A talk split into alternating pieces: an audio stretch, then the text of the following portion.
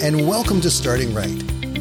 I am Danny Mack, and I'm going to be here every Monday to Friday to help you get a great start to your day.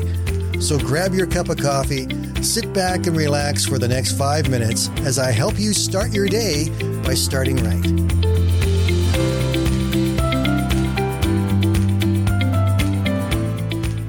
Well, good morning, everyone, and welcome to Friday. This has been a great week. I've enjoyed it. We've gone through a number of things. We've talked about how we want to hear God's voice, how God works, and we've talked about coming together as Christians to support one another. So I think it's been a good week for us, and we're going to go through those details in just a moment. But before I go any further, I just have to put a reminder out there for you, everybody. You know that today is September the 25th. That means that Christmas is exactly three months away. Can it be coming that fast? Actually, I think it is, but it's going to be a very different Christmas for us with the coronavirus and everything else that's happening around us.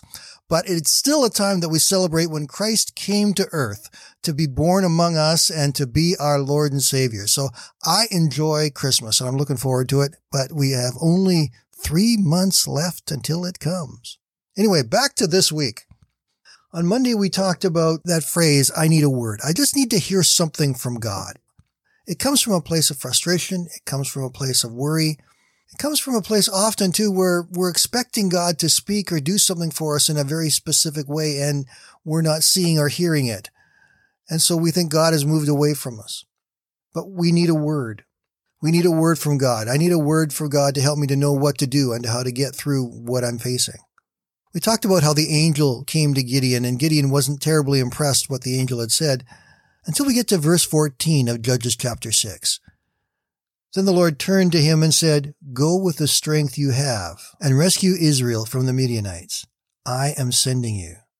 When God sends us and we go in the strength we have, he will be with us. And that is often a time when we will again begin to hear and see the word of God as we do what we know we are supposed to do. Just do what he tells us.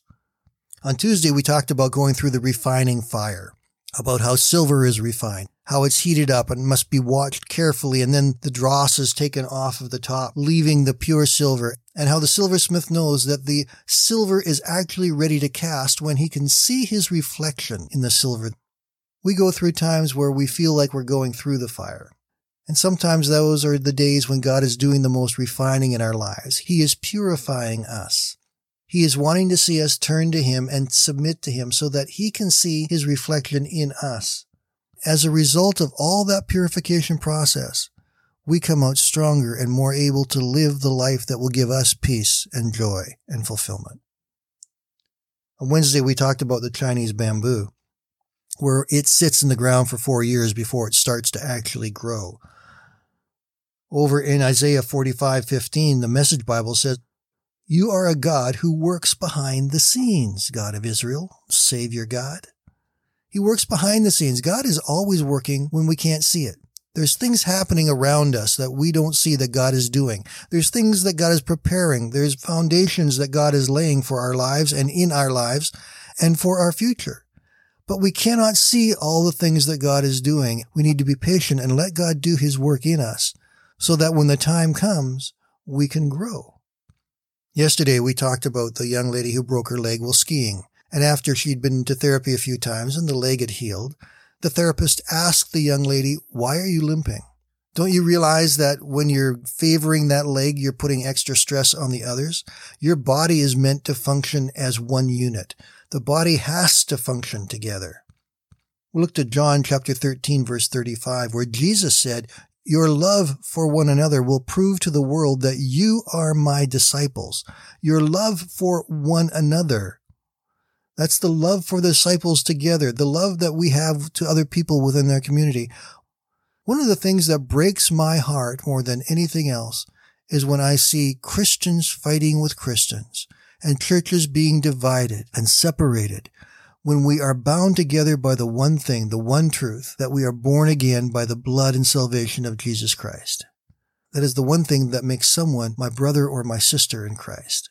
Jesus directed that, and there are over 30 verses in the New Testament where Jesus says and Paul says that God's desire is that the Christians be united. Not that we all have to attend the same church, but that we work together as the body of Christ because we are born again and we are made brothers and sisters in Christ because of his blood, not because of anything else.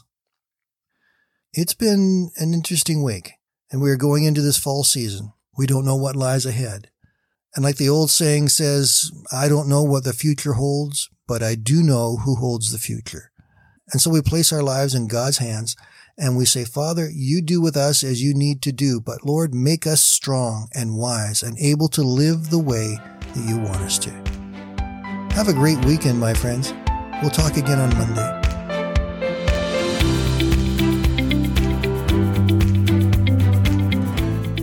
Thank you for listening today. And I invite you to join me Monday to Friday right here on Starting Right with Danny Mack.